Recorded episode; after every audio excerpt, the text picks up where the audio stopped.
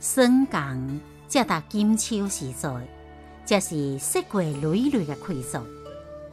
红碧山野的石榴，好似一盖盖点点点的水灯呐，将枝头带到下水。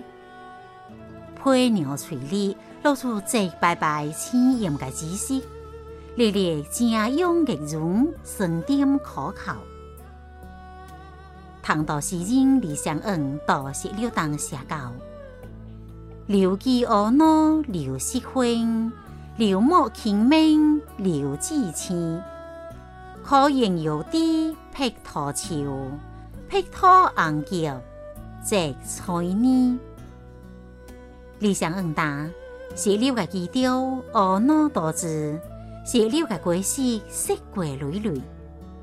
乐拍开一台，遐石榴嘅柳木轻拥薄头，遐石榴枝叶真是新鲜。民间道正石榴树嘅传统，蒙在正沙树，家兴布三时。几乎上个配合就是老百姓喜欢正到家门口嘅沙正所谓吉祥树。关于这沙正树，有一个版本指嘅是银杏、石榴、桂花，之挂正树。代表着闽江俗世文化等等，一种最朴素的向往。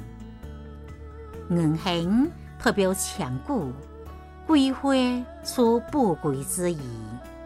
紫石榴唔称红花，还有多姿多福的寓意。